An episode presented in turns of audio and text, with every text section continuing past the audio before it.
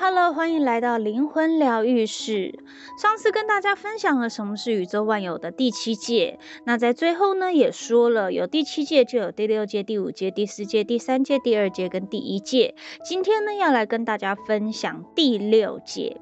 第六存有界呢被称为大虚空，这一界是法则的世界，由法则来掌管我们的宇宙、我们的银河系、我们的太阳系、地球，甚至我们自己，都是有规律可循的。法则支配着所有其他存有界，正因为有了这一些法则，每一界之间才能够有了想象中的分界线，尽管实际上是一起存在着。法则呢，有一种灵性的本质，一种有生命的活动的意识。纵观历史，法则一直在引导着某些人们来让人类的频率提升，像柏拉图、亚里士多德、达芬奇、牛顿、特斯拉、爱迪生和爱因斯坦都有这些天赋。例如，特斯拉引导了磁力法则和电学法则。那今天要跟大家分享一个呢，叫呼唤法则。瓦安娜呢，这个老师，他当时第一次在客厅里面体验到大脸微形是的法则之后的日子呢，他的好奇心呢就被激起了。他决定尝试一下。当他第一次与法则对话的时候，他很害怕，因为他不知道那是什么。他以为他疯了。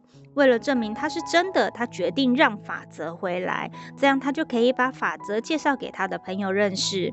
当法则出现在他和他两个好朋友的面前的时候呢，其中一个朋友吓晕了，另一个呢则看到明亮的球体在房间里移动，他的好奇心就更加强烈了。他决定对十七个人来做实验。他们都是自愿呢，为他的办公室多建一个房间的人。他们开始讨论着灵异现象，话题就转到法则上。尽管这些人呢，有很多人对这种事情不够开放，但他还是决定要呼唤法则，让他们体验一下。当他这么做的时候呢，这些法则就像一个个漂浮在房间里的光球一样出现了。当这种情况发生的时候，房间里大多数的人都睡着了。然而，每个还醒着的人都看到了像灯一样的球。有一个人呢，想和他们说话，但是尽管他对所有的球体都在跳来跳去的，并不是觉得很高兴。但是因为因果法则的粉丝，这个人是英国法则的粉丝，他要求英国法则进入这个存有界。这个法则呢，就以巨大的力量呢，进入了他的身体。他感到一种难以置信的重量，仿佛他正在被慢慢的压垮。法则开始用他的身体呢，对仍然清醒的人们说话。他觉得自己脱离了这个过程，只是看着周围发生的一切。为了测试法则呢，有人问他什么是情绪，然后法则呢就开始掐他的脖子，让他们知道法则知道什么是情绪。当他的好朋友来救他的时候呢，他的脸是铁青的。他命令法则离开他的身体，法则就离开了。他深呼吸了一口气，在他的空间里有这样的法则，差点要了他的命。这是他。如何意识到可以把意识传送到第六界和法则交谈来学习知识？但是召唤一个或多个法则来到这一界，并不是一个好的主意，因为这些能量呢，推动的宇宙，它们有着不可思议的能量，有着不可思议的力量，人体很难在其中充分利用法则的力量，所以。记得永远不要允许这些法则能量进入你的空间。我们应该透过第七界来跟这些灵说话。那任何时候呢，只要在疗愈中使用到音调、颜色、数字、磁性、神圣几何学、占星术、命理学等等，都是第六阶的法则。它有一些音调的知识，这是声音法则，能够完美的平衡身体，并改变任何的病毒的震动。所以呢，呃，像在台湾，我记得有一些大学呢，它有那种就是。可以利用声音来做疗愈、做做医生的那一种那个学科系可以去读的。那第六届的理念呢是，如果它坏了就修复它。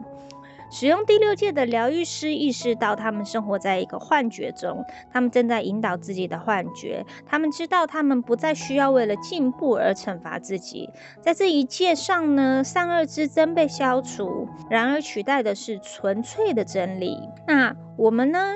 会用到的是真实法则，在希塔里面会用到的是真实法则。那在很多年前呢，当维安娜第一次和盖伊约会的时候呢，她开车去爱达荷州的罗伯兹看盖伊。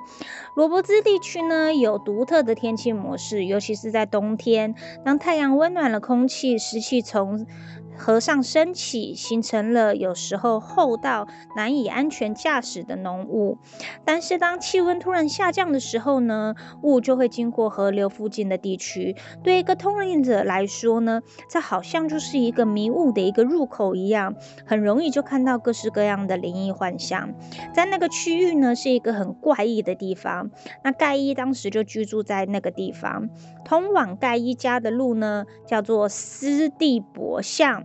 是以他祖父的名字来命名的。他的曾祖父呢，是第一个在这个地区定居的人。传说呢，在巴塞特大陆通往斯蒂伯巷的入口处，有一座印第安人的墓地。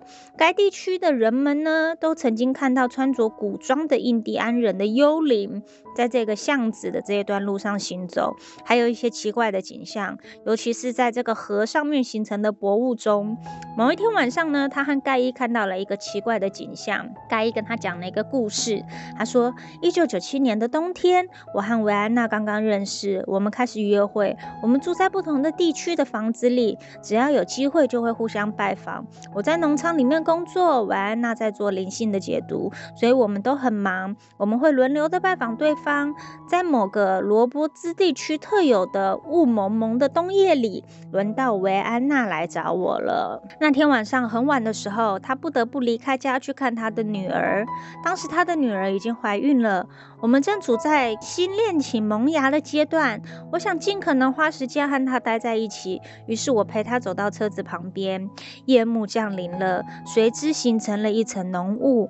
当我们走到他停车的地方的时候，我们看到两列呢缓慢的旋转，大约三十英尺高的能量柱，它们看起来就像缓慢移动的珠光白色恶魔。其中一个离维安娜的车很近，他笑着走到漩涡中间，用手模仿着漩涡的转动。走出来后，他向我解释说，这些是漩涡，也就是维度之间的入口。我对他们很好奇，但维安娜没有进一步解释。他上了自己的车呢，就在这些雾中缓缓的开回家了。他一到家就打电话给我，开始告诉我他对漩涡的了解。他说，漩涡是一个有正有负的电能能量场。它在维度、空间和时间创造了一个开口。漩涡有许多不同的类型，有些是自然的，有些是通过思想形态或是仪式创造的。漩涡呢，会给你创造巨大的改变机会，但它的能量呢，只有你处在一个良好的空间时，才能够让你感受的到。所以在你体验之前呢，你要确保你专注在自己的身上。如果不是如此，漩涡呢，它的能量就会把你拉向不同的方向，你可以佩戴一些护身符，这是脉轮平衡器和保护物，可以帮助你保持专注在人生的计划跟使命中。漩涡比我们意识到的还要更多，我们所有的人呢，或多或少都是自身的漩涡。身体的神经系统可以感知，甚至产生漩涡的能量，这可能呢会带出别人的好或坏。疗愈师呢是一个可控的漩涡，把一个人需要清理的一切都给带出来。但是当他们存在引起别人的问题时，这可能就会是一个挑战。人们不受控制的漩涡能量呢，会影响自己的行为，也会影响周围人们的行为。通灵者身体的电脉冲就是漩涡能量，会导致彩虹般的紫外线从身体的神经系统释放，以各种方式影响到我们的身心灵。这显化在不同的方面，就像蜜蜂会被吸引到你身边，电器会受到影响，你可能会看到神，看到灵，这些处理挑战，这些挑战呢，我们都要学会下指令来平衡我们的能量，让所有围绕在我们身边的幽灵能量呢，都能够被送到神的光中。这就是法则的世界第六节。谢谢你今天的收听，灵魂疗愈室，请你期待下一集的分享哦。如果有任何的问题，欢迎上脸书搜寻粉丝专业西塔塔罗灵魂疗愈，我们在那里会有更多的资讯跟讯息分享哦。谢谢各位，拜拜。